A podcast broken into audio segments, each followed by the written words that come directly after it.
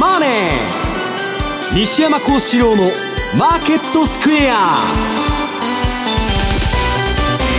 こんにちは、西山幸四郎と。こんにちは、マネースクエア津田貴美と。こんにちは、アシスタントの脇林理香です。ここからの時間はザ・マネーフライデー、西山幸四郎のマーケットスクエアをお送りしていきます。ゴールデンウィークで先週はこの金曜日はお休みでしたので、お久しぶりということになりますね。本当久しぶりな気がしますね。今日もお休みを取ってもう、ね、10連休なんて方もいらっしゃるみたいですけども。あ、そうですよね。連休中は結構マーケットも動きましたね、アメリカの方は。連休中何をしてたのかよく記憶にないところ、でもあまり見ていなくてもそんなに戻ってきた景色は変わっていないんでしょうかね。いや、結構ボラタイルでしたよ。その相場とか見てたんだけど、もう入れ替わりして、なんか人が来て、はい、何人でも会ってたらもう誰と会ってるのかさっぱりわからなくなったということでね。今日も会食が終わって、今来たら遅刻ギリギリだった間に合うかなと思ってそうヒヤッとしましたけどね。なかなかちょっと日常に戻るのが大変という方もいらっしゃると思いますが、津田さんはどんなふうにマーケットゴールデンウィークに出ました？ゴールデンウィークと言いましてもこれだけ材料がありますから、基本ずっとレポート書いてたんですけど。そうですよね。いろいろ中央銀行の、今週はウィークだったというのがありますけど、後でお話をしますけど、FOMC に関してはですね、予定調和かなというのがありますけど、今予定調和というより、なんであの日あんな上がったのかよくわからないんだけどね、次の日も下げすぎだろうみたいな。次の日、雇用統計でも言いますけど、後のアクションの方がこれマーケットの本質だというのがありますけど、そうですよね。基本1000ドル近く下がったのがですね、本当大丈夫かと、もうインフレの日がこれだけで消せるのかということで下げてきてると思うので、ちょっと5月相場怖いな、注意したいなというのがありますね。もうそんな中、日本株はどう反応するのかなということなんですが、現在日経平均株価が154円60銭高、 26,973 円13銭、朝は下げてたんですけれども、ここまで戻してきてる154円高ですね。なんかもうだから方向性があるようなないようなわからないんだけど、なんか全般的にはね、下げの方向になんか向かってんだけど、なんかギザギザやるもんで、なんかね、やりにくい相場っていうか、もう僕はツイッターでこれもしばらくランダムウォークだっつって言ってるんですけど、そういう動きがね、1000ドルはさ、上げたかと思ったら1300ドル下げるみたいなね、ちょっとやりにくい相場で、日ばかりの人はいいのかもわからないけどね、来週決算なども、ね、多くあるということで、ここから連休明けでどんなふうに取り組んでいけばいいのか伺っていこうと思います。さあ、この番組 YouTube でも同時配信中です。資料もご覧いただきながらお楽しみください。動画については番組ホームページの方にございます。そして投資についての質問なども随時受付中です。ホームページのコメント欄からお願いします。ザマネーはリスナーの皆さんの投資を応援していきます。この後4時までお付き合いください。この番組はマネースクエアの提供でお送りします。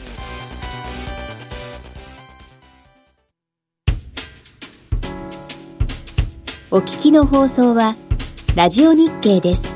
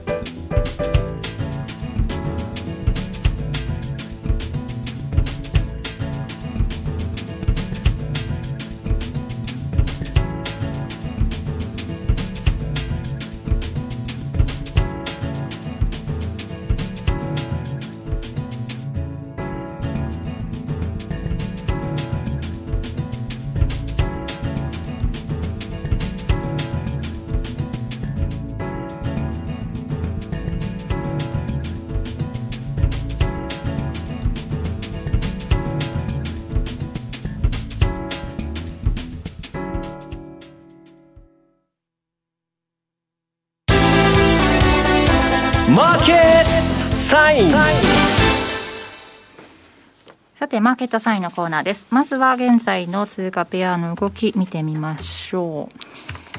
う。現在ドル円ですが130円の6364、ユーロ円が137円の5358、ユーロドルが 1.05 の2932での推移となっています。では今週の為替の振り返り、ポイントについて須田さんお願いします。先ほど言いましたけど、日本ではゴールデンウィークの最中、重要イベントが盛りだくさんというのがありました。で、時系列、順番にいくと、まず3日の RBA、豪州の準備銀行、オーストラリア、事前予想を超える 0.25% の利上げ、予想は 0.15 というところが多かったんですけど、 0.15 っていうのもせこいよね0.25 で、つまり 0.1% から 0.35、 それでも 0.35% ですから、それを決定したということで、初動はですね、ドーンと1回上げたんですね。でその後の声明で、追加利上げを示唆したということ、つまり高派の内容だったということで5ドルが上昇、特に注目すべきはですね、我々当社、お客様が多く、取引されている OGQ、それがですね、心理的重要水準というふうにも見てた 1.1、 これを、その日に3日に、超えました、いわゆる 1.1 の壁というのがなかなか超えづらかったんですけど、で、次の目標ラインはですね、上 だと思うんですが、足元ではですね、2018年の8月以来となる 1.11041 というのをつけたところがちょっとですね、反省相場もあってまた 1.1 に戻っていくのかなという感じがするんですが、今日の、テクニカルポイントレポートにも、書きました通り、当面のコアレンジ主戦場は1ヶ月の参加者のコストであるところの21日の MA 1.0942 あたりと上が 1.1176、 これがですね、2018年8月の高値がこの 1.1176 なんですけど、このあたり 1.1 をレジスタンスとして今まであったところがサポートとして当たるかどうか、ここから上はですね、売りトラリピ売りで攻めていってもいいのかなというのを後で高尾なんかも話すると思いますけど、OGQ だったらスワップの入り、これを考えると OGQ の売りというのもこのあたりからありかなというふうに考えています。で、資料でいうと丸1番ですね、そうですね、この 1.1 を超えてきたというのがあります。で、2つ目が丸2番のドル円で、3日4日の FOMC、 あれがありました。でポイントを抜粋していくと、3つあると思うんですけど、まず1番目は22年ぶりに 0.5% の利上げを行ったということ、それでも 0.5 ですから、で一時は 0.75 は否定したというのがありますけど、2番目は、6、7月の連続利上げに言及したということがあります。で3番目は6月から QT、これを実施すると、資産の縮小ということで、6、8月は、月475億ドルで、9月以降は月950億ドルで、前回に比べたら倍速であると、2倍速のスピードであるということで、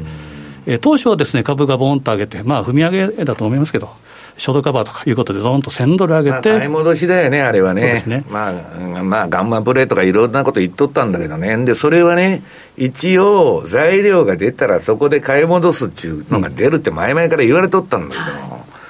だけど普通はベアマーケットラリーってね、 2,3 日続いてもおかしくないんだけど、1日で終わっとると、瞬間的なバイザーファクトということで挙げて1日ですよ、津田さん。1000ドル1000ドルってことは西山さん先ほど言いましたけど、まさに草野球相場です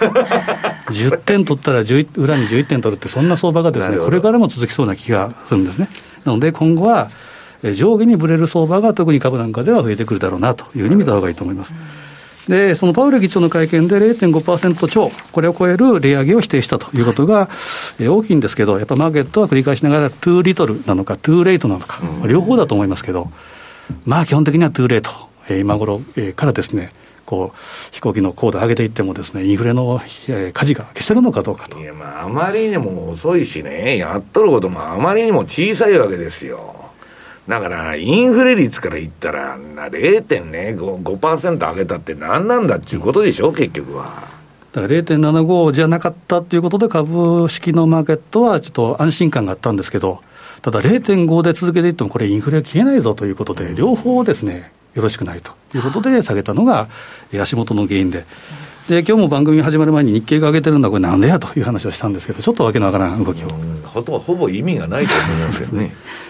でまさにそういった状況で、とにかく、これからの焦点はアメリカ経済が軟着陸できるかどうかということですけど、とどのつまりはインフレの舵を消せるかどうか、基本的には難しいというのがあると思います、で荒っぽい相場になる中、今夜、ちょっと忘れがちですけど、雇用統計があります忘れがちなかなか材料になりにくいというのがありますけど、基本的にはですね、この内容が良ければ株が下がって、悪ければあんまりいい数字が出てほしくないわけでしょ、またインフレっていう話になっちゃうから、またその速度、強化、金融引き締めの速度が早まるんじゃないかということで株はネガティブに動く。ドルに関しては初動は上げやすくなるということで、この相反する動きになってくるというのがありますけど、このあたりはカナダも同じ時間帯にあるので、この辺の雇用統計も注目かなというふうに見ています。チャートでいうとこの130円を超えてきてはいるんですけど、全般的にはですね、ちょっと頭が重い、上値が重いようなチャートのシグナルが出てるかなというのがあります。で、次注目したいのが丸3番、各国中銀の4月以降の会合スケジュール、これが3、4という FOMC が終わりましたから、次はですね、直近来週は BOM メキシコなんですね、でこれも利上げ、追加利上げがあるだろうというふうに見てます。で RBNZ ニュージーランドは25日ということで、このあたりは OGQ なんかの同意にもなりそうかなということで、こういったカレンダーなんかはですね、やはり、重要かなということでチェックいただければと思います。FOMC は6月7月、ということで、14、15と7月は26、27、このあたりが、同意になってくるかなというふうに見ています。で、最後は昨日の BOE ですね。BOE は、今週5日に終わりました。で、政策金利は 0.75 から 1% ということで 0.25 の利上げ、でこれポイントはですね、6人が 0.25% 支持、3人が 0.5% 支持ということで、一瞬高いに見えるんですけど、フォワードガイダンス、2人が追加利上げが必要とのガイダンスに反対したということで、なんか景気がむちゃくちゃ悪くなるみたいなことを言っとるじゃないですか。中身も今数字はあまりよろしくないと、やっぱウクライナの問題がじわじわ出てきてると思うんですね。でそうなると全般的に、総合計算するとハト派だったということで、ポンドが下げたと。でまさに如実に出てるのが丸4番のポンドドルのチャート、まさにこれデッドキャットバウンスの典型的な形ということですけど、ちょっと吹き上がった4月28日に直近安値つけたところ吹き上がったんですが、やっぱ上から抑えられてドーンと下げてるというのがあります。でこれは週足月足ともに下向きということですから、ポンドはなかなか買う要素が見当たらないなというのが今のところ、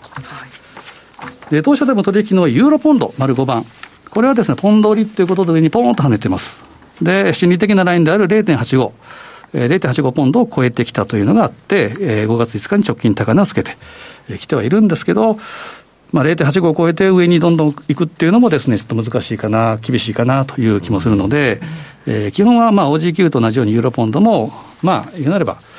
ネバー通貨ですか、近くの通貨ですから、そう大きなトレンドっていうのは出にくいのかなということで、ユーロもとにかく動きがありますけど、基本的にはですね、レンジ相場でちょっと戻してくるような動きになってくるというふうに考えています。はい。でちょっと後半でもう一つ、お伝えしたいのが丸6番ですけど、やっぱり、この時期でいうと10月末買い4月祭りの総決算というか確認そうですね、セルインメイじゃなくてセルインエイプリルじゃないかという話がありますけど、一般的にはそっちの方が流行ってるんだけど、ね、実際には4月末で売らないとダメだと。まさに5月は下げてるのがセルインメーカーということでありますけど、やっぱり株はですね、見てみると、結論から言うと、今回は×であったと。はい。でここにナスダックなんか入れたらもっと下っていうのがありますけど、4月の下げはですね、ニューヨークダウンの4月の陰線というのは2005年以来ですから17年ぶり。本来一番強いような月だから ね、4月はまさにブーストがかかってっていうことが多かったんですけど、今回はやっぱり利上げ、FOMC の、材料があったということで、特に4月にかけては下げていったというのがあります。で真ん中にあるのがウクライナ侵攻というのがありますけど、基本的にはそれよりもやっぱり金融政策、これで締められているということで下げてきたというのがあります。なるほど。ただ対円通貨どうかということで見ると丸7番、基本的にはこの黄金の180日ルールは今回は丸であったと。で相対的に言うとメキシコペソ円なんかは強いというのがありますけど、やっぱドル円、カナダドル円、特に資源国通貨なんかもしっかりしてるなというのがあります。でこれは基本的にはまた粛々と、必ずこの期間は上がるんだとか当たるんだじゃなくて、もうこの期間はマーケット、リスクオンに適した期間であるということで、もう本当にこれは粛々と続けていくというのが大事かなというふうに思います。はい。で成績表で見ると丸8番、2000年以降ですから22年間の勝敗表を見ると、今回は日米ともに株価は×ということですけど、対円通貨は丸で、ニューヨークダウはそれでもですね、勝率はこの22年間で7割超えてます。7割7分です、8割弱で、ニュージーランドドル円もですね、通貨の中では7割2分ということで、やっぱりこの辺も成績が高い。相場っていうのは確率の高そうなところにベットするゲームということですから、基本的にはやっぱり10月末に向けては粛々と準備して、裏を返せばこの5月からの相場っていうのは、よくセミナーでも西山さんおっしゃってましたけど半年商売で我々いいんじゃないですか。これ言うと津田さん、営業妨害会と言われますんでね。私もですね、遊び相場なんですわと、5月から10月まではと。だから私も言いにくい立場ではないですだまあ丸9番見たらですね、これ如実に出てるのが5月相場、まあ、4月は特に日米は傾向としてはブースターをかかりやすいというのがありますけど、今回はまあマイナスだったと。で5月以降は 上に行ったり下に行ったりということで、まさにこの180日は不規則、選んだものが180日が続くというふうに考えて、要は難しい相場が多いと。方向性が出にくいんだよね。だから上げだとか下げの ね、特に夏場がですね、例年やはりリスクオフにもなりやすいですし、まあ繰り返しながらやっぱり1000ドル上げて1000ドル下げるとか、そういう草野球相場もしばらくは続く可能性十分あり得ると。特に5月は例年5月8月とやっぱり要注意ということがありますけど、特に今月も注意したいなというのがあります。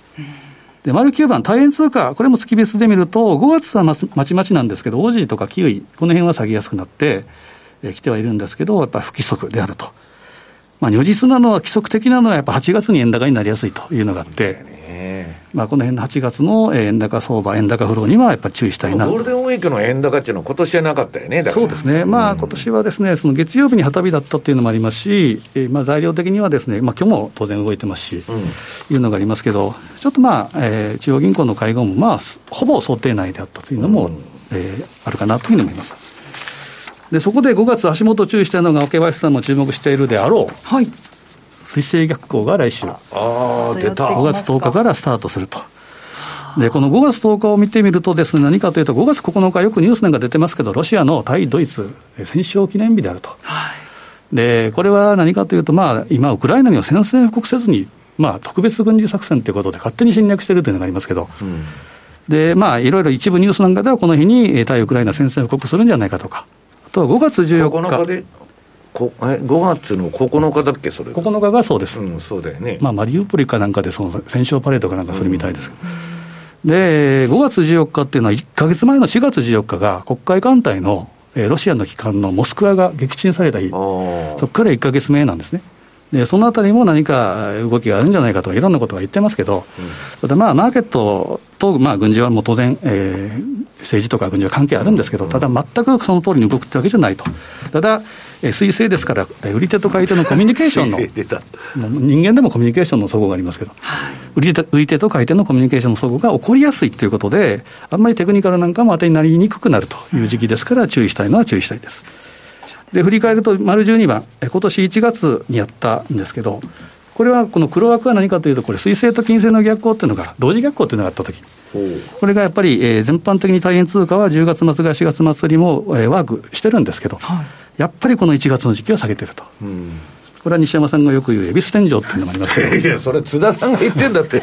俺一回も恵比寿天井なんて行ったことないんだからただこのやっぱり1月のですね、前半のやっぱ天井っていうのは今年もですね、ほぼほぼワークしてるなということで、毎年やっぱりこの1月の前半中旬からの恵比寿天井には気をつけたいな。で恵比寿天井って若林さんとか津田さんは受けてんだけどさ、全国的には受けてないんじゃないの恵比寿天井ってのは。何のこっちゃと。ただ相場が下がりやすい時期なんだと思っていただければいいと思うね。10日恵比寿ですね。そうですね、9日10日11日このあたりはちょっと、ありやすいと、まあ、そういったものも含めてですね、丸13はちょっと宣伝になりますけど、4月25日先月、マーケットアウトルックセミナーっていうのを東京の会場で、やりまして、でそこでですね、1部は、西田チーフで、2部がですね、このラジオにも出ていただいた宮田チーフのエリオットの相場展望で、3部は資源新興国の八代信也で不詳私、4部構成でこの M2TV にアーカイブとして残っているので、この辺をぜひ、見ていただければなというふうに思いますね。このセミナーでも西山さんがよくおっしゃってる恵比寿天井ってお話されてましたもんね。言ってないんですよね。津田さん誰も否定しない毎年言ってるだけの話なんだけどな本当。ぜひ、はい、こちらのセミナーのアーカイブも合わせてチェックしてください。あなたたち2人がアストロロジーにこだわってるわけでしょすごくね、コミュニケーションがうまくいかなかったとかね、鍵なくしたとかね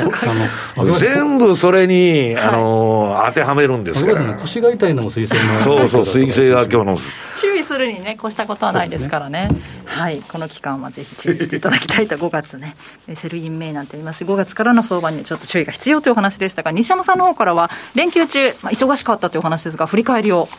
していただこうと。何をしてたの、まだまだ続いてるんですけどね、それが。なんか人が入れ替わり立ちから来るもんで、はい、なんか目まぐるしく、なんか普段あんまり会ってない人が来るんでね、なんだかよくわからないんだけど、まあマーケット関係者もね、来てるんですけど、まあなんか、まあ総じて言うと宴の終わりなんじゃないのっていう話が多いんですよね、うん、ただそんなことがね、証券会社とか FX 会社的には言ってられるので、みんな新軍ラッパー引くの、まあ FX は売りでも買いでもする人が多いんでどっちでもいいんだけど、はい、円高でも円安でも、まあ、株上がらないとどうも資金上がらないみたいなんだけど、まあパウエルのあれでね、0.75 は、否定したと、はい、0.5 のね、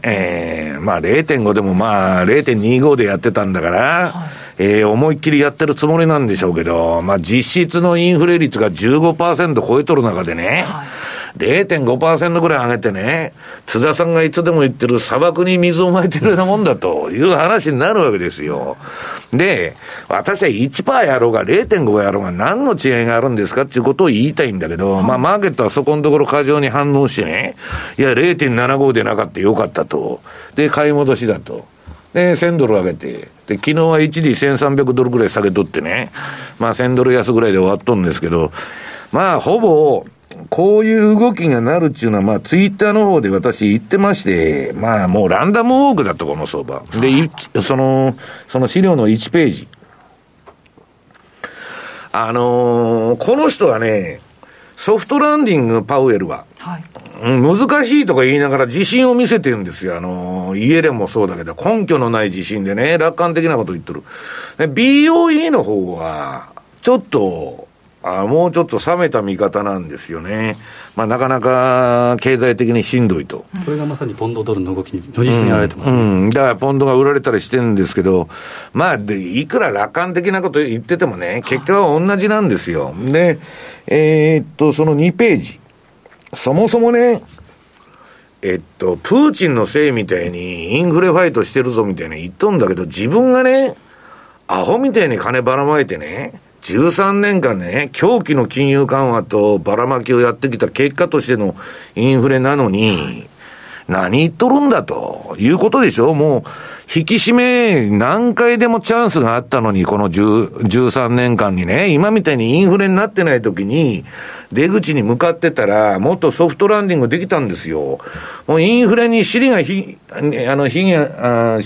ついてからいつでもやり出すっていうのは FRB の毎回のパターンじゃないですか。まあ泥棒が入ってから縄を買いに行くといつものスタイルなんですよ。FRB の金融政策なんてただの一回も成功したことがないんですから、はい、で今回もグリーンスパン以来のね、もうバブルは放置するだけ放置さすと、だからちんたらちんたら 0.5 でも 0.75 でもいいんだけど、インフレ率にとても追いつかないような利上げやってね、バブルもバブルじゃないですか、実質金利ね大幅マイナスで放置してるんですよ、はい、全然インフレファイトなんかしてない。だから私はね、まあ日銀の黒田さんとかは緩和するって言ってますけど、アメリカも十分緩和的だろうという気がするんですよね。で、まあいずれにしても政府がその経済にね、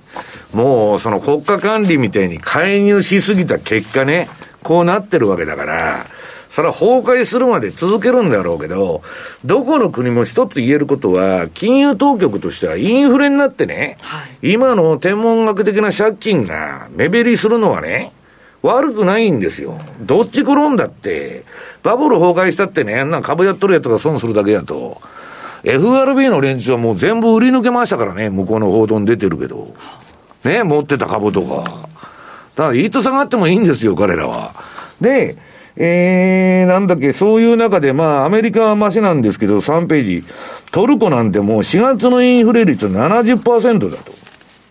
ね。インフレ率だからいいけど、エネルギーは 118%、食品 89%。こんなもん、やってられんじゃないですか。桁がちょっと違いますからね。桁が飛んどるでしょ。だけど日本だってね、インフレ下で金融緩和政策やってんだから、ね、私が言ってるように吉野家の牛丼1000円になってるかもわかりませんよ、もうちょっとしたら。そういうやつもね、出てきてるんですから、ファンドマネージャーで何人も200円いくとかね。で、まあ、その横の記事がまた1000ドル下げたと。はい、1日でね、反省してみたいなこと書いてるんですけど、この端末のね、報道も節操がないっていうか、昨日と今日で書いてること180度違うんですよ。一体何が言いたいんですかという話になってくるわけで、4ページ。ね、ナスダックは、まあ、振りながら下げてるっちゅうんだけど、まあ、ナスダックが一番相場の方向性は分かりやすい、それでも、はい、ね、金利が上がるとハイテクが上がらんという、一番分かりやすい相場やってるんだけども、日経平均とかね、ニューヨークダウとか、もうなんだっけ、うだうだで上げたり下げたりしとるだけで、ほぼ下げの方向性は出てるんだけど、日々の動きはもうランダムでね、今日なんで上がっとるんやと、日経平均誰も説明できないわけですよ。いや、売りのやつより買いのやつの方が多かったんじゃないかとそのぐらいの話を受給で、話すしかないと。で、不変なのは、ゾンビ相場になっとるですね。5ページ、ドル円。これはちょっと円高になりそうだと思うと、死んだかなと、この相場はと、ゾンビのように蘇ってきて、またわーっと上行くと。ただこれ標準偏差もね、何もちょっとまあいいとこでピークアウトしかかっとるんだけど、ボラティリティレベルは相変わらず高いままでね、なかなかしぶといなと。で、次がポンド円。これはまあ先ほど津田さん言われてたように、ちょっとポンドはね、なんか経済に対して弱気な見方を中銀もしてるんで、まあ冷静っつったら冷静な見方なんだけどね、ちょっと弱くなってると。まあドル円だけ強いだけですよ、早い話や。で、次ね、マネースクエアで新しくリリースされたんだよね。ドルカナダ。リリースされる予定です。ドルカナダドルが今度出るんだけど、はい、私はね、まあ、はっきり言ってカナダドルっていうのはあんま好きでないというか、あまりピンとこない通貨なんだけど、今週ね、レーダリオンとこのブリッジウォーターのね、まあ、彼の秘蔵っ子のね、パターソンか、女性がいるんだけど、すごい頭のいい人。いろいろね、後のコーナーで申しますけど、投資ストラテジーを言ってんだけど、彼女はね、カナダドルを変えていったの、タイドルで。で、これがまあ週足なんだけどね、まあ今ほぼ横ばいで、まあ何も上げたり下げたりしとるだけなんだけど、早い話は何が言いたいかって、資源通貨を買ってインフレシフトしろと。で、まあ債券はもうまだまだこれから売られるからね、物価連動債を連動のまあ ETF とかそういうのを変えていっとるんですけど、まあそんなことだと。で、面白いのがね、8ページ。さっきね、この番組に出てもらった前田さんとちょっと食事してたんだけど、はい、彼がね、今週まあ有料のレポートなんであんまり言えないんだけど、地銀が米債で損して、はい、結構売りまくっとるみたいなんで、これアメリカもたまったもんじゃないなと、はい、アメリカは今 QT で自分で国債発行して自分で買っとったんですよ、今まで QE ってね、資産買い入れっつって自作自演相場やってたんだけど、これから減らさんならわけでしょ、量的、縮小に向かうわけ、はい、引き締めに。そうすると米債の買い手がいないじゃないかとね、元よりね、あんなすぐ没収されてまうようなね、ドルなんか持ってられるかつって、中国もね、ロシアも横向いとるんですよ。だから買い手は日本しかおらんですよ、海外勢としては、うん、海外勢としては日本にこの日本の金融緩和でね、この円安政策でどんどん米株と米債買ってくれと日本に買わせるわけですよ。だからね、何にも言わないわけ、そのアメリカは、はい、もっと円安になってくれた方がいいんですよ。で、もう一つはアメリカの米銀が、あとは自国の米債買うしかないんだけど、これはイールドカーブが今寝てますから、はい、なかなか買いが出てこないと。いう状況で、まあとりあえずは日本にね、買わせてしのごう中、まあアメリカ作戦なんですね。で、このまあ連休中の動きを今言っとるんですけど、はい、あとね、中国売りが新興国に波及しとると。そのあたり続きを後半で伺ってもいいですかね。 そろそろ3時で大引けなので、はいはい、鎌田さんを呼びたいと思います。まもなく大引けとなります。以上、トゥデイズマーケットでした。お聞きの放送はラジオ日経です。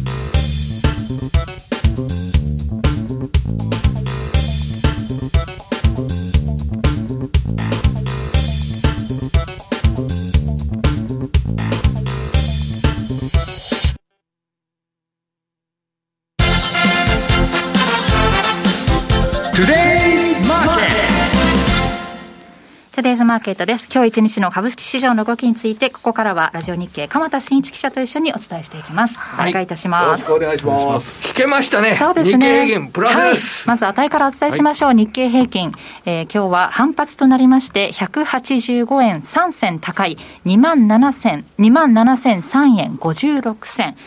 そしてトピックスはプラス 17.56 ポイントで 1915.91、はい、マザーズがマイナス 17.66 ポイントで 674.18 マイナス 2.5% ということになりました。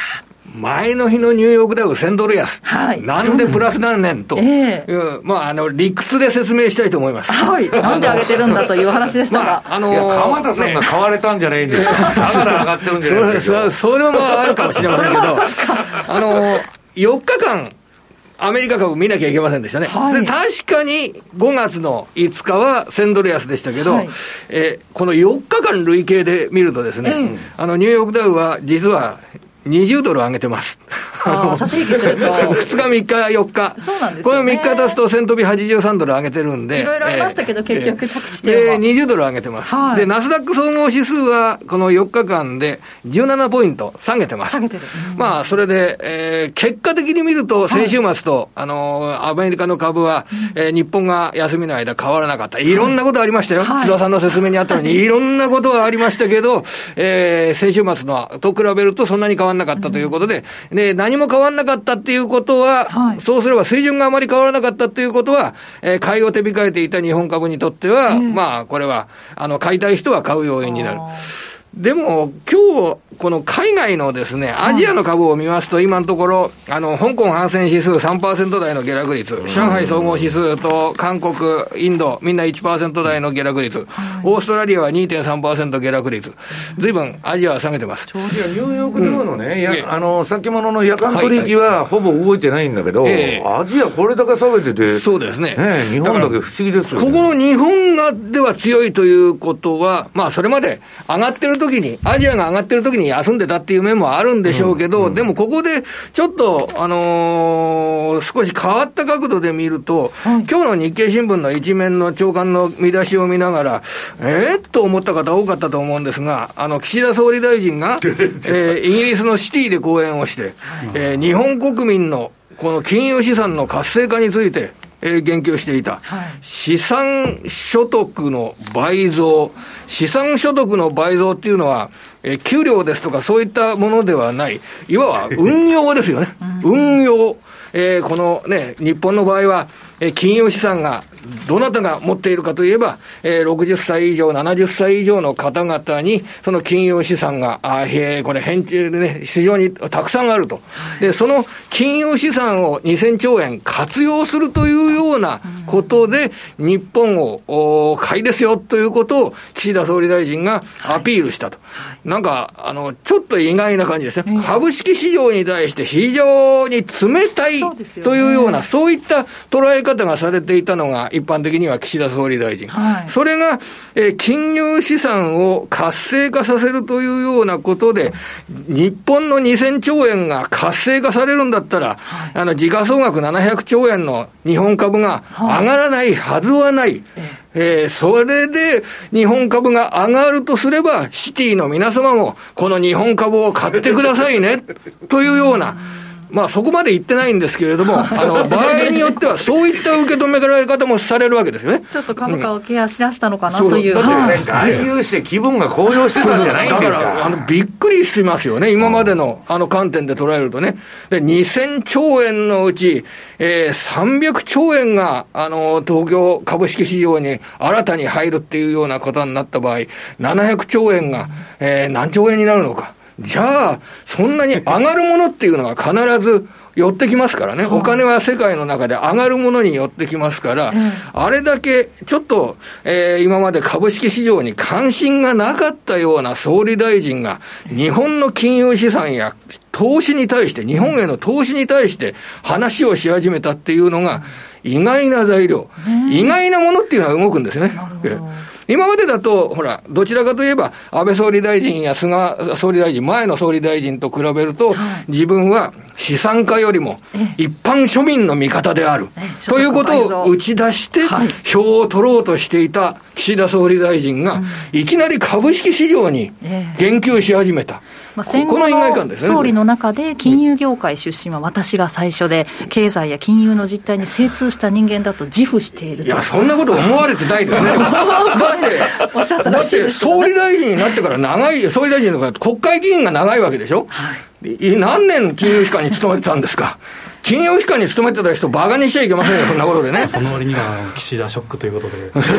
飛ばしましたけどねだからどう考えても金融関係の精通してるだとかそのようには考えられてない総理大臣ですよね、はい、だからこそ意外感があって今日の日本株のどっぽ高につながったいや海外行ってね多分気分が高揚したからどっかからなんか言われたんですよでアメリカからもねお前んとこの金どんどんアメリカにねこの円安で回せって言われてるんですかですからまさに今のその円安になって日本円で保有していると価値が目減りするわけですね、うん、その価値が目減りするお年寄りの皆様のお金っていうのを一体どういう道筋をつけて生かしていくのかというようなことで今の西山さんのお話にあったように誰かが知恵を授けたのかもしれませんね、うん、円安でそれで円安によって、物価が上がるそこで支持が落ちないようにするためには何が今必要かというようなことで知恵を授けたというような、まあ、場合によってはあるかもしれませんね。給料が上がらないんで資産に上がってもらうのは困るということなんでしょうね。だから終わっても今日の株価終わった後で見ると、はい、そういった、今まで考えてもいなかったような部分が活字になって、それで日本株をショートしていた向きにとってみると、この総理大臣がこれから何をやるかわからない。そういう海外勢がってことですか。日本の総理大臣がこれから本当に読めないんですよね。だから経済の政策に対して、はい、実績もないので読めないっていうような部分があって、それでもしも株式市場を本気で活性化させる、例えばですね、株式市場に投資するために、はい、普通預金に置いておくとデメリットになるような施策、これで普通預金に、銀行の普通預金に置いておくとデメリットになるので、それを生かすためにドルに投資するなり株に投資するなりしなきゃ損になるっていうような施策を行った場合、これはお金は株式市場に向かうだとかっていうこともあり得るわけですよね。それと日本株をショートしてる向きにとってみたら何が出てくるか分かんないから困る、怖いわけですよ。具体的になんかそういう政策を岸田さん考えてるんですか。いや、それは全く分かりません。全く分かりません。岸田ノートに書いてるんじゃないですか。だって急にこれ資産活性化って急に言い出したわけですから、うん、これ今までそういったことに興味がなかったはずというふうに捉えられてたわけですよ、マーケットことでは、だって資産活性化っていうよりも、四半期決算っていったものの情報を少なくするですとか、その自社株買いですとか配当ですとかについての話っていうのは、どちらかというと投資に魅力を与えるのとは正反対の動きっていうのはしてるわけですね。分配に舵を切ってたんだけど、ちょっと揺り戻してるっていう感じなんですかね。そう分配に舵を切るっていうことは、これね、投資家にとってみるとこれすごいマイナス要因ですから、だから分配に舵を取っていたものをやめるということだけで日本株を売っていた向きにとってみると怖い話になりますね、これは。ひとまず選挙を控えてね、はい、そういうお話が出てきたのか、原発再稼働なんかについても今日だから選挙だと今まではその株式市場よりもアメリカでもちょっと言える部分があるかもしれませんが、株式市場を犠牲にしてでも、こういう違った政策をやった方が票が取れるんじゃないかというふうな捉え方がされていたのが、そんなにそれは有効ではないっていうような考え方になったのかもしれませんね、これは。それらの政策を意識した買いなども今日はじゃあ入ったということですかね。入っていませんかそういった場合に上がる株っていうのは、考えられるのは証券株になりますよね、それでもしもお年寄りのお金が株式市場に向かってくるんだったら、証券株なのが買われていいはずなんですけど、8604の野村証券などは今日マイナスで引けてますから、全くそういう観点でお金は入っていませんそうですかということですね。今日買われてるのはやっぱりバリュー株ですね、決算発表で PER が低い、配当利回りが高いというような株、こういうのはやっぱり持っていた方が、日本円で現金として持つよりも、例えば三井物産だとか小松ですとか、配当利回りの高めの安定した株などを持っているというような動き、それは活発になっているという状態で、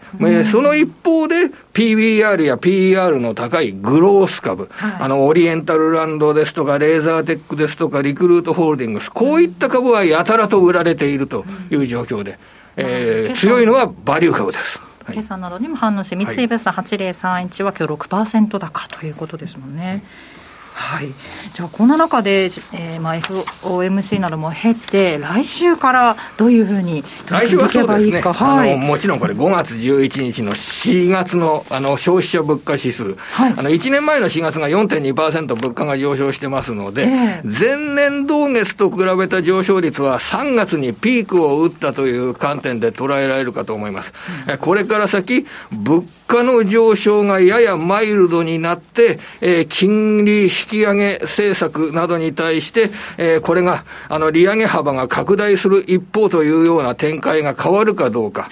これ大きな株式市場の流れ。それからトヨタの決算発表が11日にあります、円安の影響で新しい年度の利益がどういった水準になるか、自動車部品メーカー最大手の6902のデンソーあたりは決算発表の後急騰しておりますからね、そのあたりを考慮した形で11日のトヨタの決算発表、これが関心が高いところだと思います。今日トヨタは 2% 高ですね、デンソーとトヨタって一心同体ですからねどちらかが儲かっていてどちらかが大損をしてるってことはこれはありえないですね、これはありえない、業績の方向性は同じ方向という捉え方してよろしいと思います、その他注目ありますか。このあたりはやっぱり今晩のその雇用統計ですとか、先ほどからやっぱりアメリカの経済指標でメインとして見られておりますけれども、今までというのは物価の上昇が予想以上になって利上げ、この金融引き締めも予想以上になって、それをマーケットは消化していくという展開だったんですけれども、物価の上昇が予想以下になって、利上げ幅が予想以下になって、それでマーケットはそれを消化していくというような展開に、1年ぶりに入ることができるのかどうか、ということは非常に大きなポイントになると思います。でもこれ6月の FOMC までまだ2回ね、物価指標っていうのをこなさなきゃいけませんからね。そうですね、4月の物価指数と5月の物価指数が2回ありますんで、その2回とも物価の上昇がマイルドになってくると6月の FOMC の変化っていったものも考えられるかもしれませんが、またそれは先の話ですね。4月のアメリカの CPI が11日水曜日に発表されると、あとはもう本当決算のピークといった感じですよ ね。これらを受けて今回は来週の決算発表の数がすごいですから ね。それらをその次の週で受けて、はい、金曜日なんかもね結構多いですので、個別株物色は活発でしょうね。買われる株もあれば売られる株もたくさん出てくるという、そういう1週間になりそうですね。なるほど。さあではここでプライム市場全体の、売買高なども固まりましたのでお伝えしましょう。売買高が14億9856万株、売買代金は3兆4359億1800万円、値上がり銘柄数全体で1279、 69.5%、 値下がり銘柄数は510、 27.7%、 変わらずが49で全体の 2.6% でした。そして直近の国内の金先物商品についても見ておきます。金先物、東京金先物7851円でマイナス28円、0.35% の下落ということになりました。そして東京原油先物は1キロリットル88万1250円でプラス3950円、プラス 5.1% の上昇ということになりました。ということでここまで、今日の振り返りについて、株式市場の振り返りについて鎌田記者にお伝えしていただきました。ありがとうございました。ありがとうございました。さてここからは今週のアメリカ市場についても見ていこうと思うんですが、西山さん先ほどの内容と合わせてちょっと前半のコーナーでちょっと残しちゃった分があるんで、このちょっと2週間ぐらいの振り返りの話として、しておきたいんですけど、カイル・バスというですね、ヘイマンキャピタルですね、有名な人がいるんですけど、この人が円は200円になる可能性があると。9ページですね。昔この人ね、日本国債売ったりして結構失敗しとるんですけど、今回はね本当にいくかもかなんだと、いうことで、ドル円200円 あとはね、私バフェットのとこは自社株買いしないとバフェットは株売っちゃうぞって言ってたら、三井物産が自社株買いを発表したと、とりあえず三井は売らないだろうという話ですね。彼のとこ年次総会やってるんですけど、結構証券会社に対して厳しいことを言ってましたね。あとね、10ページ。これ、イージーマネーに巻くということで、もう世界中の中央銀行がね、53兆円資産圧縮するんだと。これから、常識的に言って株が上がるわけないじゃないですか。こいつらが買って上げてきたわけですから、自作自演でね。そういうことですよ。あと、長期金利が3年半ぶりに 3% 乗った。これもあんまり株にとって良くないと。要するに、益利回りでね、もう株買うっていうのがだんだん金利上がってくると、効果がなくなってくると。で、今週の米国株なんですけど、資料の12ページですね。この前鎌田さんも言ってたマイクロソフトがね、売られるとやばいと。決算はね悪くなかった、悪くなかったんだけど、今アップルも昨日下げてるし 6% ぐらい、機関投資家とかね、ほぼ全ての投資家がアップルとマイクロソフトってみんな買ってるんですよ、これが下がってくるとちょっとやばいんだけど、その隣にね、ちょっと今日はチャート貼り付けてこれなかったんだけど、ツイッターに貼り付けてますんで、マイクロソフトっていうのはね、今世界最強銘柄なんですよ。で、この突き足ね、一番左側の下の方に途中で切れちゃってるんだけど、どんな上げ方やっちゅうほど上げたと。だから業績良かってもちょっと金利上がってくるとね、やっぱり逆風にはなるんだけど、この銘柄の動きはずっと見とかないとこれからダメだなと、アップルとね。で、私はマイクロソフトは大丈夫じゃないかって言ってるんだけど、これからもね、これがもう上がらんようになったら米株は終わりってことです。で、その中で世界最大ヘッジファンドですね、最大のヘッジファンドブリッジウォーターアソシエイツね、レーダリオがやってるファンドの、レベッカ・パトワソン、資料に13ページですね。これがはっきり言っとるの、 CNBC に出てきたんですよ。アメリカのですよ、日本の出ないですよ、アメリカのCNBC にちゃんと出てきて、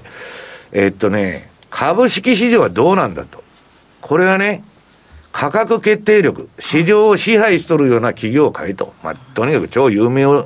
料銘柄しか買ったらダメだと。ね、誰でも参入できるとか真似下げれるような企業じゃダメなんだと、まあ一流銘柄買いなさいっていうことです。で、債券市場買うやつはバカだと。だってこれから金利上がるって言ってるのに債券売られるに決まってるじゃないけど、だからこれはインフレヘッジのね、物価連動債は良いだろうと。まあ逆にインフレになればなるほど上がっていくと。で、それも今ETF が出てるんで、まあそっちでね、誰でも買えるようになってると。で、コモディティは何が上がるのか下がるのか分からんで、分散投資しなさいということですね。で、外為市場はね、その先ほどカナダのチャート見せましたけど、資源国通貨をね、津田さん変えていってるわけですよ。だからもうこれ全部インフレシフトなんです。インフレの中でどういう運用をして自分の資産の目減りを抑えるかということですね。で、これからね、私がツイートこの休み中にしといた話になるんですけど、14ページ。これはね、今週のメルマガで私が取り上げたんですけど、早い話がね、大変なことになるぞと。我々の近未来は。なぜかというとね、金融資産は銀行システムの担保のほとんどを占めており、金利上昇をきっかけとするその崩壊は、企業や銀行、中央銀行までもが破綻し、通貨価値の下落を加速させない限り、高騰する政府の財政赤字をファイナンスすることがもうできないと。日銀もね、もういつ債務超過になってもおかしくないんですよ。どうやってファイナンスするんだと。まあさっきもそういう話してたんですけど、もう金融のいろはからね、常識からもうぶっ飛んじゃってる世界に入っちゃってると。だからこれから何が起こってもおかしくないんだけど、増税なんかでね、財政の立て直しなんか政治家がね、津田さんするわけじゃない。選挙で落ちるじゃないですか。だから皆さんの資産はね、全部インフレでパーにされるってことです、将来的には。ね。だからその、円がゴミになった時に、生きていけるような、インフレヘッジをしましょうっていうのが、今の、運用のテーマになってんだけど、まあね、何回もやってますから、昔から新円と旧円の切り替えとかね。まあ日本人は慣れてるんだって前田さんが言うんだけど、慣れてないでしょうと。そんなもん何年前の話なんだと、はい、いう話で、まあしょうがないかと。日本はね、全員で落ちてく分には寛容なんですよ。私一人だけ損してると、これはね頭にくるけど、若林さんも損してると、津田さんも損してると、私も一緒に落ちてますと。それは起こらないんです。だから国民等しくね、貧乏にする作戦を政治家がやるだろうと。まあ当たり前の話ですよね。で、こういう事態になるとね、まあこのミシシッピバブルですね。1715年から20年のフランスの、ジョン・ローチの同じことをやっとるわけです。この今の金融緩和のね、極めて不健全な金融政策やって大失敗して、結局ルーブルが無価値になって、フランスルーブルが。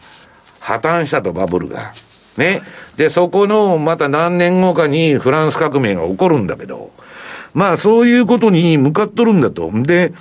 中国とロシアバカじゃないんで、ね、習近平もプーチンもバカじゃないんで、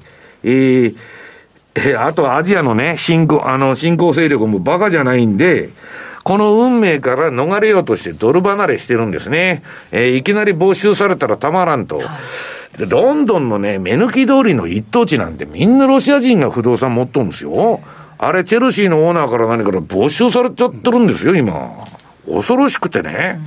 ドルなんか持ってられないとか、まだ暗号資産の方がよっぽどマシじゃないですか。差し押さえ食らわないだけね。まあそんな世の中になっちゃってると。で、まあ今までレバレッジをとにかくかけすぎてやってきたんで、それが中央銀行がね、必ず何とかしてくれると、パウエルプットとかね、バーナンキプットとかイエレンプットで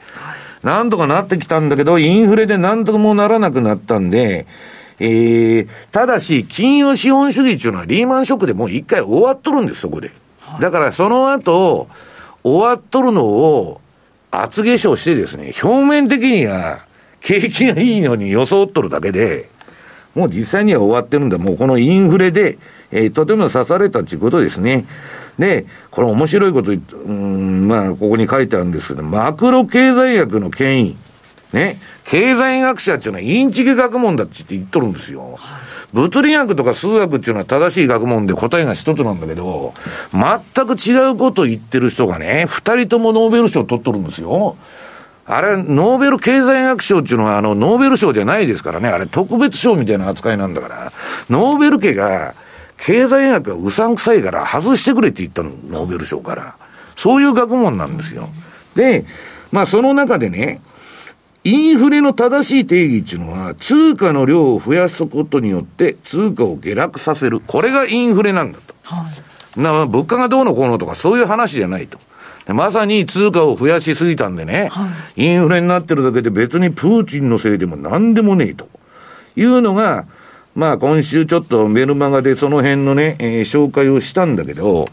まあインフレっていうのはね、株は自国通貨に対しては名目的にインフレ分上がるんですよ。ジンバブエの株でも何でもね、ハイパーインフレになっても。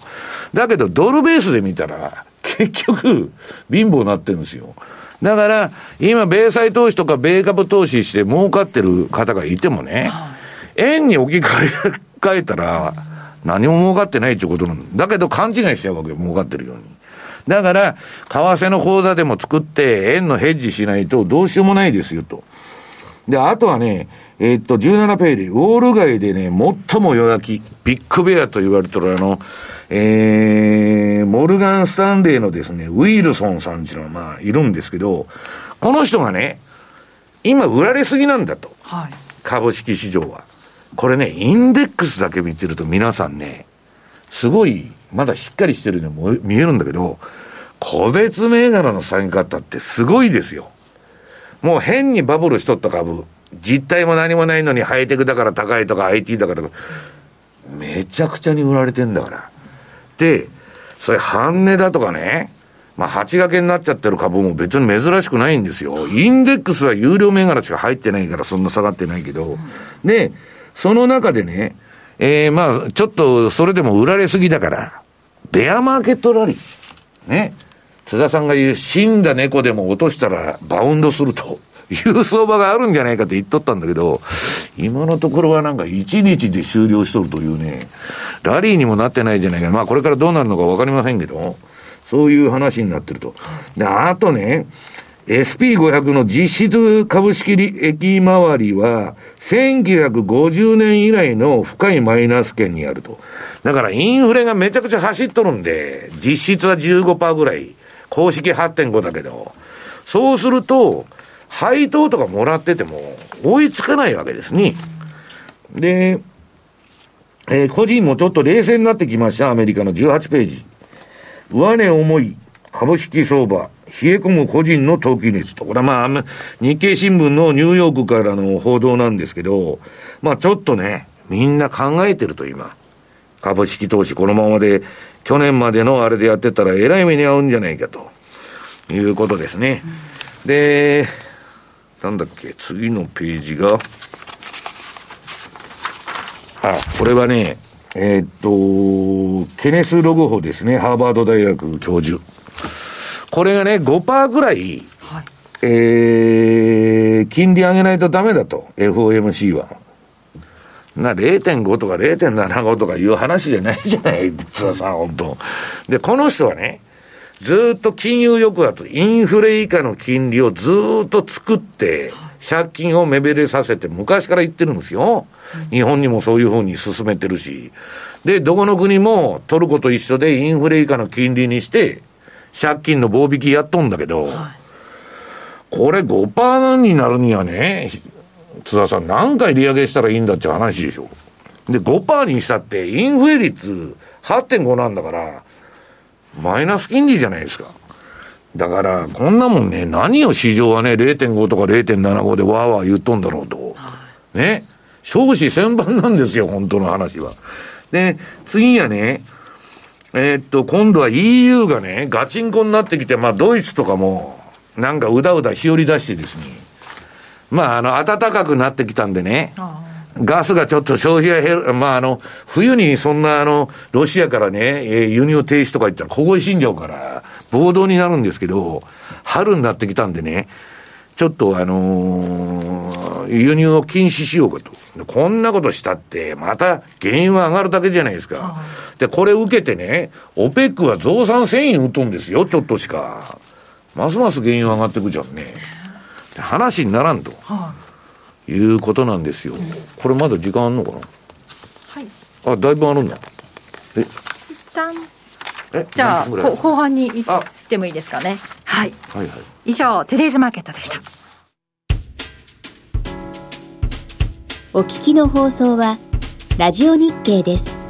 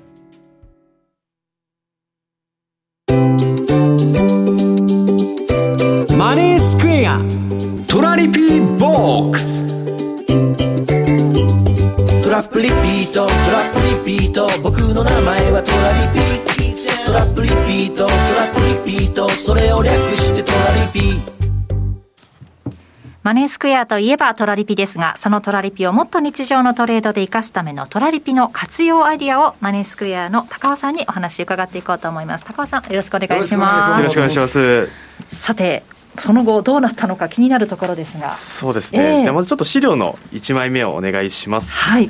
やはりゴールデンウィーク中気になった方が多かったのがやっぱり OGQ の値動きだったと思います。そうですよね。津田さんの方からですね、5月3日に、はい、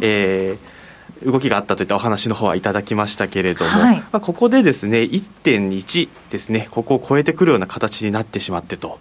でちょうどこれがもうゴールデンウィークのお休み中だったものだったので、やっぱり皆様かなり気になってたところとお問い合わせもいただいております。休みだとちょっと不安になってくんだよね。そうですよね、通常の日よりね。そうなんですよ。やっぱりそのお問い合わせ窓口みたいなところも、祝日扱いってところもあったので、はい、ちょっとここについてお話できればと思っていて、やっぱり今までですね 1.1 の水準のところまで来ていて、それは、OGQ でいうとコアレンジですね、はい、いわゆるダイヤモンド戦略の集中している濃い部分だったんですけれども、そこを今抜けてきているといった状態なんですけれども、はい、コアレンジ以外の部分に来てもそもそもですね、おかしくないというところで、外側のレンジも仕掛けはもともとから出しているんですよ。はい、なので実際に 1.1 を超えてですね、動いてきたとしてもこれは想定外の事態かというと実はそうではないんですね。はい、はい、でここにやっぱりその過去2018年の水準であったりとか、もっとその前の水準であったりとか高値は存在しているので、まだレンジの中ですよといったところで、戦略としてはまだ想定の範囲内といったところでワークさせていただければと考えています。この真ん中の部分は厚みを持たせているけれども、そこから外れてもこうポジションを取っていってくれるってことですもんね。おっしゃる通りなんですよ。やっぱりこのチャートの方をよく見ていただくと、濃い部分にですね、約8割といっていいと思うんですけれども、はい、このぐらいやっぱりチャートの行き来があるエリアがこのコアレンジの濃い部分なんですね。はい、ただいかんせん外してくる部分もちろん過去に何もなくても起こってきているので、仕掛け上としてはやっぱりその8割の反対、2割とかではみ出してきたとしてもちゃんとキャッチできるように少なめのものを戦略として配置をしているといったところがダイヤモンド戦略になっているので、はい、一応そのあたり攻守ともに優れた戦略かなといったところですね。はい、やっぱりちょっと、気になるところとしてパフォーマンスがあるとは思うんですけれども。そうですよね。はい、次の資料ですね、はい、2枚目お願いします。トラリピダイヤモンド戦略のパフォーマンス結果。はい、でこちらがですね、ちょっと前回から一週空いているので、はい、2週間といったところになるんですけれども、チャート見ると上昇しかしてないように見えるんですが、はい、なんだかんだ17回ですね利食いしてくれてるんですよ。この細かい動きの中で。そうなんですよ。はい、やっぱりその週足とかで見るともう上にしか上がってないように見えるんですが、1日ちょろっと下がったりとか、そういったところでなんだかんだ利食いはしてくれてると。17回。そうなんです。はいはい、でこれがやっぱりトラリピの魅力かなといったところ でどうしてもちょっとパフォーマンスの数値がですね、前回前々回とどんどん下がってきているといったところであると思うんですけれども、はい、それはやっぱりその含み損を今抱える方向で動いてきているといったところになっているので、ちょっとこれ致し方ないところかなといったところで、はい、思っております。今ポジションどんどん取っていってるんですもんね。売り仕掛けてここから戻ってきてくれるところで決済してくれるのがちょっと楽しみだなというところなんですもんね。そうなんです。で実はこの外側のあまり入ってくることのないレンジのポイントって、はい、いわゆるその買いサイドにもあるんですけれども売りサイドの方にも入ってきている状態で、はい、やっぱり過去の傾向を見ているとなんだかんだ長く滞在するというよりは滞在時間短くコアレンジに戻ってくるといった過去の傾向もあったりするので、はい、意外と始め時だったりするといったエリアとしても考えても面白いかなと思っていて、以前は買いの方で一度コアレンジ外してきたことあったんですけれども、はい、今回は売りサイドの方なのでいわゆるマイナススワップがかかってこないんですよ、はい、で持ち続けることによってプラススワップの方がですね、得られるといったところもあるので実際にマイナススワップ嫌ってる方かなり多いと思うんですけれども、はい、結構そうらしいよね。そうなんですよ。やっぱりそのコツコツと金が減っていくのは一番答えるんですそうなんですよ非常に嫌がりますよね。出ていくっていうのは心理的にも嫌ですし、でここでは補足ではないですけど普通に金利差ってよく言いますけど考えたらですね豪州で今買われてると RBA の結果でっていうのがありますけど、相対的にこの並べたらですね、オーストラリアが 0.35 の政策金利、ニュージーランドは 1.5 なんですよね、ということは、隣の国でもありますし、で今月25日に RBNZ、があるんで基本はですね上に行っても知れてるかなというふうに思うので、ちょっと売りにくいなとか、どうなるかなという方が多いかもしれませんけど、まず一つはスワップが入るということも考えながらそうこの離れていくような金融政策ではないと、ニュージーランドは基本的に相対的にも高いということですから、基本的にちょっと戻してくるのかなとは思うんですけどね、ちょっと面白い時期に入ってきたと逆に思っていただいてもいいかなと思いますね。そうですね、ローさんもなんか利上げ、しないんじゃないかっていう予測もあったぐらいでしたからね。中央銀行はね嘘ついてもいいんで、あんまり真似に受けない方がいいんだよ。パウエル見てたら分かるじゃないですかコロコロここ180度変わっとるじゃないですか本当、そんな中こういう動きをしてくれてるのはちょっと逆にありがたかったというか。そうです ね、はい、コアレンジは外れてきているけれども始めるには面白い時期かもしれないということなんですね。そうですね、はい、じゃあまた次回もこのパフォーマンス見るのがちょっと楽しみになってきますよね。そうですね、どんどん今ポジション溜まっているので、はい、次回どうなっているかというと、さらに楽しみになっているかなと思います、はいはい。それでは、今こういった形でですね、OGQ ですね、少しちょっと方向感が、大きく見ると全然出てはいないんですけれども、はい、このように前回前々回からちょっと動いているといったところであったりするんですけれども、はい、そうするとちょっと今他にも何か仕掛け出したいんだけどみたいなところで考えている方多いと思うんですけれども、はい、今回ですねちょっと3ページを出してみていただきたいんですけれども、少しちょっと西山さんの方からもお話しいただいたんですけれども、ドルカナダですね、これがマネースクエアで、5月の14日にですね、はい、リリースされることが決定しました。土曜日、来週ですね、来週、はい、土曜日か、そうですね、はい、でこの来週土曜日といったところがですね、実際システムのリリースといったところになるので、実際に相場が動き出すのはもう月曜日といったところなので、はい、事実上は、16日月曜日からお取引開始と思っていただければと、はい、一応そのメンテナンスが終わればトラリピの設定自体は出せるようになるんですけれども、はい、なので一応14日といったリリース日といった表記になってます。なるほど。じゃあこのドルカナダについてもトラリピ戦略がまたできたりするんですよね。もちろんです、はいはい、これがですねやっぱりトラリピ戦略リストといった形で、はい、リリースと同時に合わせてですね戦略リストも一つ新しい戦略として出させていただきますので、はい、こちらも要チェックしていただければと、こちらについてはじゃあ詳しくはホームページの方でちょっと予習をしていただいて来週に。そうですね、はいはい、ちょうどホームページ自体はおそらく、14日の方にいわゆるこのページの方がですね、はい、新しく、なって出てくると思いますので、はい、そちらをぜひとも見ていただければと思いますね。その資源通貨であるカナダを、ね、買った方がいいというお話、さっき西山さんからもありましたよね。だからまあトラリピにもね、買いのトラリピもあればいろんなやり方、まあ、レンジ組みたい人もいるだろうし、はい、まあそれはそれぞれの相場感でやればいいと思うんですけど、今ね結局みんなね、我々のそのまあ会議でも出てるのは、みんな資源国通貨行くんですよ、インフレだから、うん、まあ、だからそこら辺の強弱感がまあどういうふうになるかっていう、まあ、相場見ながらやっていかないといけないんだけど、はい、まあ、動くのはとにかくそっちの方だけだっつって言われてるんでね、うん、あとだから不動なのはドル円だけですよ、はい、ドル円はもう政策が180度、うん、他国と違うわけですから、うんうんうん、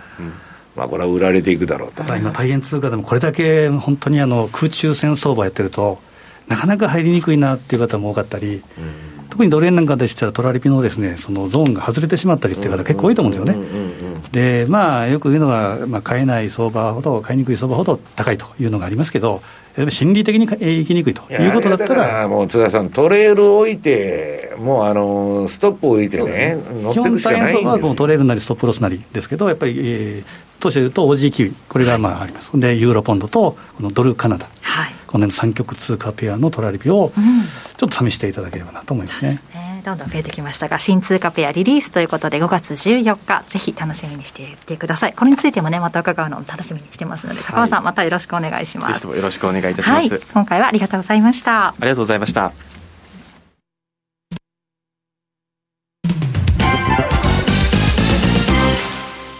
マネースクエア。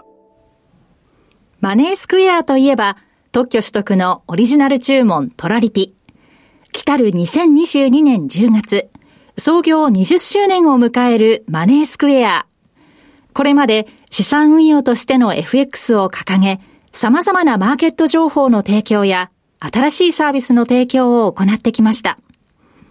昨年5月には、通貨ペア、ユーロポンドを導入。そして、この2022年5月、OGQ 位、ユーロポンドと同じく、トラリピと相性が良い通貨ペアとされる、米ドルカナダドル、通称ドルカナダを新たに導入いたします。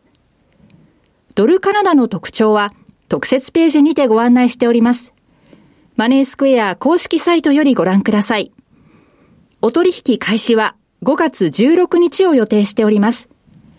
新通貨ペアドルカナダにどうぞご期待ください。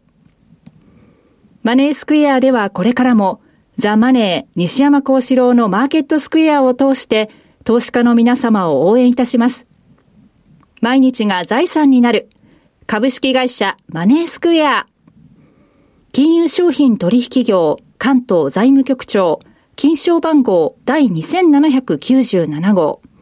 当社の取扱い商品は投資元本以上の損失が生じる恐れがあります。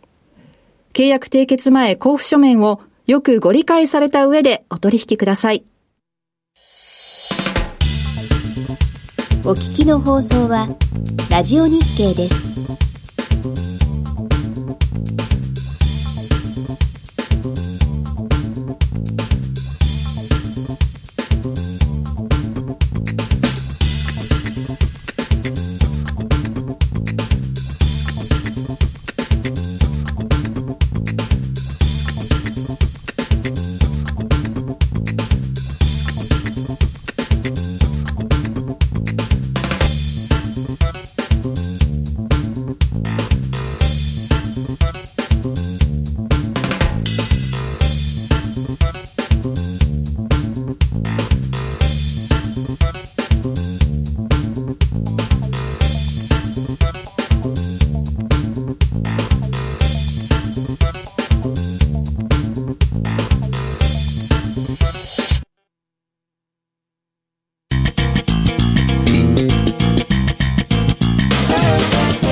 西山孝四郎のマーケットスクエア。さて、このコーナーではマーケットの見方について西山さんにいろいろな角度で教えていただきます。テーマは金利上昇下の投資ストラテジーということですね、はい、もうね、すべてがインフレ、はい、まあ私が今いつでも言ってますように、資産運用の究極の目的っていうのはね、インフレヘッジなんですよ、はい。今までみたいに日本でね、20年も30年もデフレやってたら現金がバブルしとったんですよ。だから働いて預金してるだけで損でいいわと、はいう時代だったんだけど、今やね、その現金の価値がどんどんどんどん落ちていて、ハワイでカップラーメン600何十円だって今。ね。で、ラーメン食ったらまあ3000円とかそういう世界にもうなっちゃってるわけですよ。たまらんなと。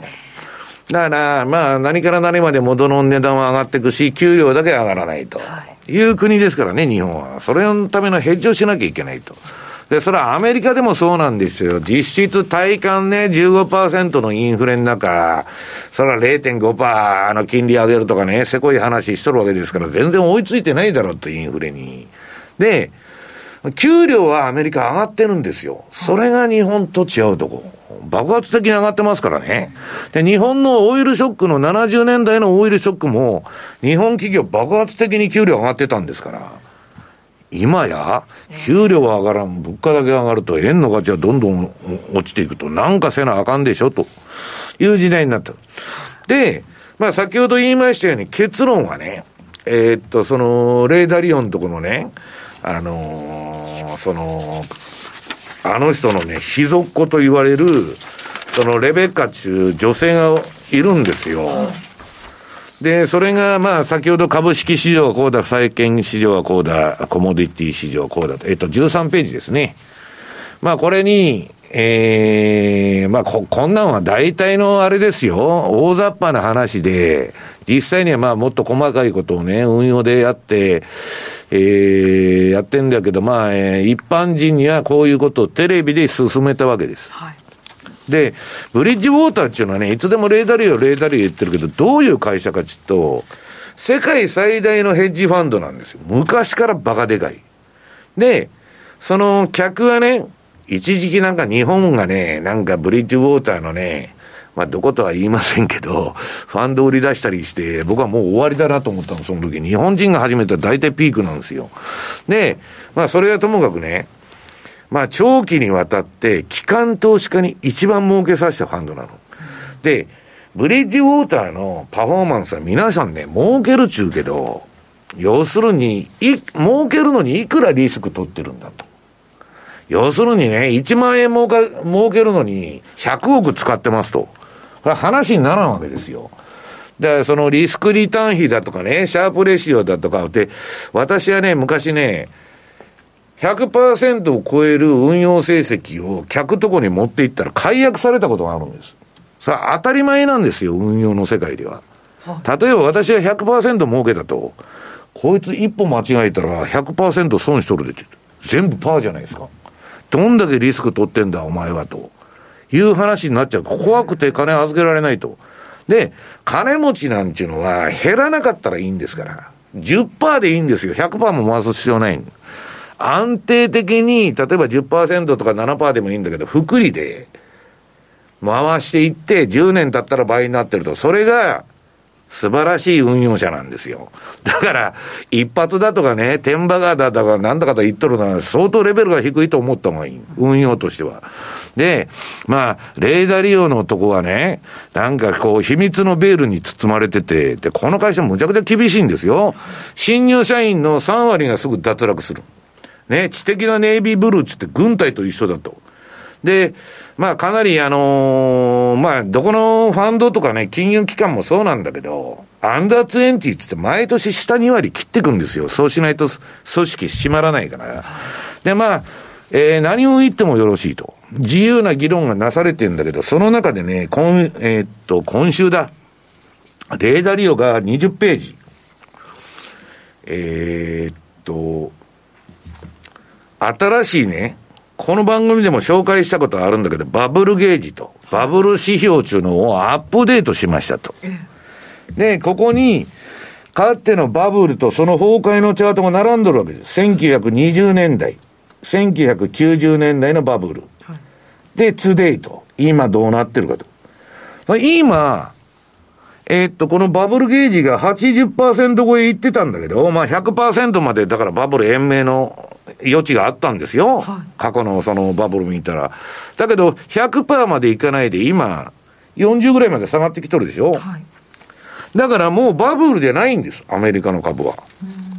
わかりますか？もう大抵の株が下がっちゃってバブルしてたやつは。ね、下手な株だと8掛けとかになっちゃって、で、じゃあ、バブルじゃないんなら買いじゃないかっていう人が出てくるわけ、はい、ここは売られすぎだからおしめ買いだろうと、うん、ところがレイダリオの次の21ページのチャート見るとね、マージンデッド証拠金債務がどのようにバブルの崩壊につながるのかと、これが1920年代のバブル、90年代のバブル現在と出とるんですよ、はい、もうダリオの分析でいくとね、株はピーク売っとる。だからバブルじゃないけど、はい、バブルが弾け飛んだらね、まあ昔半値8掛け2割引きとかよく言ってたんだけど、まあ8掛けくらいになっちゃってもおかしくないんですよ、ピークから、はい、ということを下げとる途上だから、うん、まあパウエルのことですから QE5 でもやってまた延命するかもわかりませんけど、基本的にはインフレになって紙幣の増刷ができなくなってピークつけたという解釈なんですよ。で、今困ってるのはこれレーダリオンとかも言ってるんですけどね、バブルが崩壊したら金ばらまいたらいいってことになってたんだけど、それやるとインフレに余計に火つけちゃうでしょ、はい、で FRB の弱点って若林さん何か分かりますか？金利をもう、いや金をすることはいくらでも輪転機回したらできるんだけど、はい、ね、はい、食べ物を印刷することはできないんですよ、作ることはできない、はい、インフレを抑えることはできないんで、そのコモディティをバンバン供給することはできない、金をばらまくことはできるんだけど、だから、まあ、この前番組で見せた小麦価格とかそんなん見てたらね、はい、もうどうしようもない、ことに今なっちゃってる。だから、うん相場のことだから揺り戻して上げたり下げたりこれからもするんですよ。下げる一方でもないし上げる局面もあるんだけど、また QE5 やりますとかね、また 0.25 しか金利上げませんでしたとしたら、0.75 かと思ってたら 0.25 なら買おうみたいな短期的にはそういう動き出るんだけど、基本的にはね宴が終わったという解釈の中で、じゃあただ株はねそれで下がり続けるというわけじゃないんですよ。インフレヘッジの機能が一応自国通貨建てではあるんですから、一番損するのは現金だけ持ってる人なんですよ。だからとにかく為替だとかコモディティだとか何でも今ね CFD でも ETF でもアクセスできるんだから、少額で少なくともねそのインフレヘッジっていうのを考えないと、今ね戸田さん野球で言ったら下げ相場の、要するに負け試合やっとるわけですよ。ね。株式市場も何ももうバブル崩壊なんだから。負け試合の9回まである試合のね、2回だとまだ。あと7回戦わなきゃいけないんですよ、下げの中で。だからそれは下げ続けるわけでもないし、上げ続けるのもあるんだけど、まあそこら辺ですよね、ポイントは。うん、はい、以上、FX マーケットスクエアでした。お聞きの放送はラジオ日経です。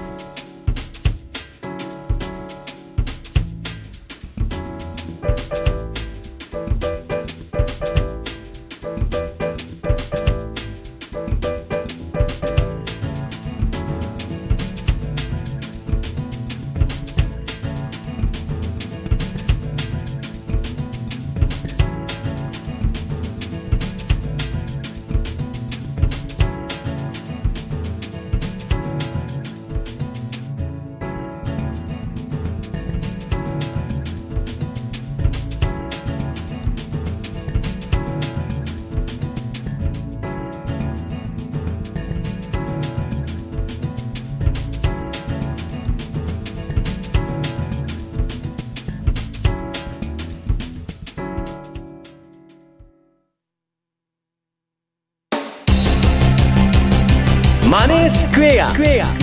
投資戦略。さて来週に向けての投資戦略を伺っていきます。津田さんお願いします、はい、まあ、来週というか、まあ、本当にベースとなるのは西山さんの言葉の繰り返しじゃないですけど、これからインフレ化においてどういう投資スタンス投資スタイルを取るか、これがやっぱり大事だと思うんですね、うん、しばらくはやはり基本的には円を持ってたら機械損失になってしまう、目減りしていくような今時代であると。ということは外貨、特に資源新興国なんかを買っておく、でヘッジをするとかいうことを考えなければいけないんですけど、基本的にやはり、ドイツの問題じゃないですけど、ロシアから原油を買わないということは、しかも増産はしない、増産がしないのはサウジとアメリカの関係もあるみたいなんですけど、もう完全に割れちゃってるからね、基本的に原油はやっぱ強いというふうに見るべきだと思うんですね。となると原油と相関性の高い資源新興国の中のメキシコペソもまず一つ選択肢かなということで、14番メキシコペソ円の冷やしのチャートを持っていくと、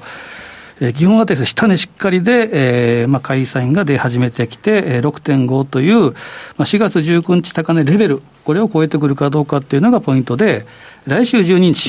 日というと、木曜日ですけど、日本時間でいうと13日金曜日の未明に、BOM、メキシコ中銀の、政策金の発表があって、基本的には利上げと。はい、であとファンダメンタルズ的に大きいのがですね、メキシコでいうと左派政権なんですけど、政権なんだよね。これがネックなんだよね。ただ先月の17日、国有化、電力の国有化、法案をこれ否決されたということが、これがですねちょっと大きな要因の一つになってるのかなと。国有化になるとね、みんな賄賂になっちゃうのよ。そうですね。うん、でいろいろ知り合いなんかでも商社でも仕事やりにくいとメキシコではという方が多いんですけどちょっと安心感が出てきたというのも当然ありかなと。で基本的にやっぱり、日本とメキシコの金融政策スタンス、その乖離、これを考えると上かなと。でちょっと大きいのが丸15番でいうとメキシコペソの突き足を見ていくと、大きな流れはこの地高スパンがポンと抜けてるっていう、これも買いサインであるっていうことと、月足レベルの高値安値を結んだ 50% ラインっていうのがまさに半値 6.471、まさに 6.5 を超えてくると、この半値を超えてくる半値戻しはよく前値戻しっていう言い方しますけど、そうなると8円台っていうのも十分可能性がなきにしもあらず、ただポイントはちょっと 61.8% のちょうど7円なんですね。で7円は視野に入ってきたなというのがあるのと、全般的に大円通貨で言ってもちょっと出遅れ感になるということで言い続けてますけど、基本的にはちょっと面白い通貨かなというふうに思ってます。はい、でもう一つ見たいのはですね、丸16番。これは西山さんの本編でもあったカナダドルなんですけど、これはやはり原油高が、ベースにあるということと、冷やしチャートもメキシコペソとよく似たように下にしっかりの形になっていると。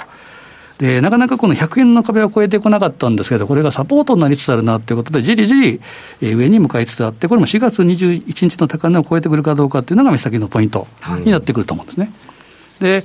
で丸17番見るとですね、これ月足チャートではこれも前回ですかお話をしたと思うんですけど、ダブルボトム、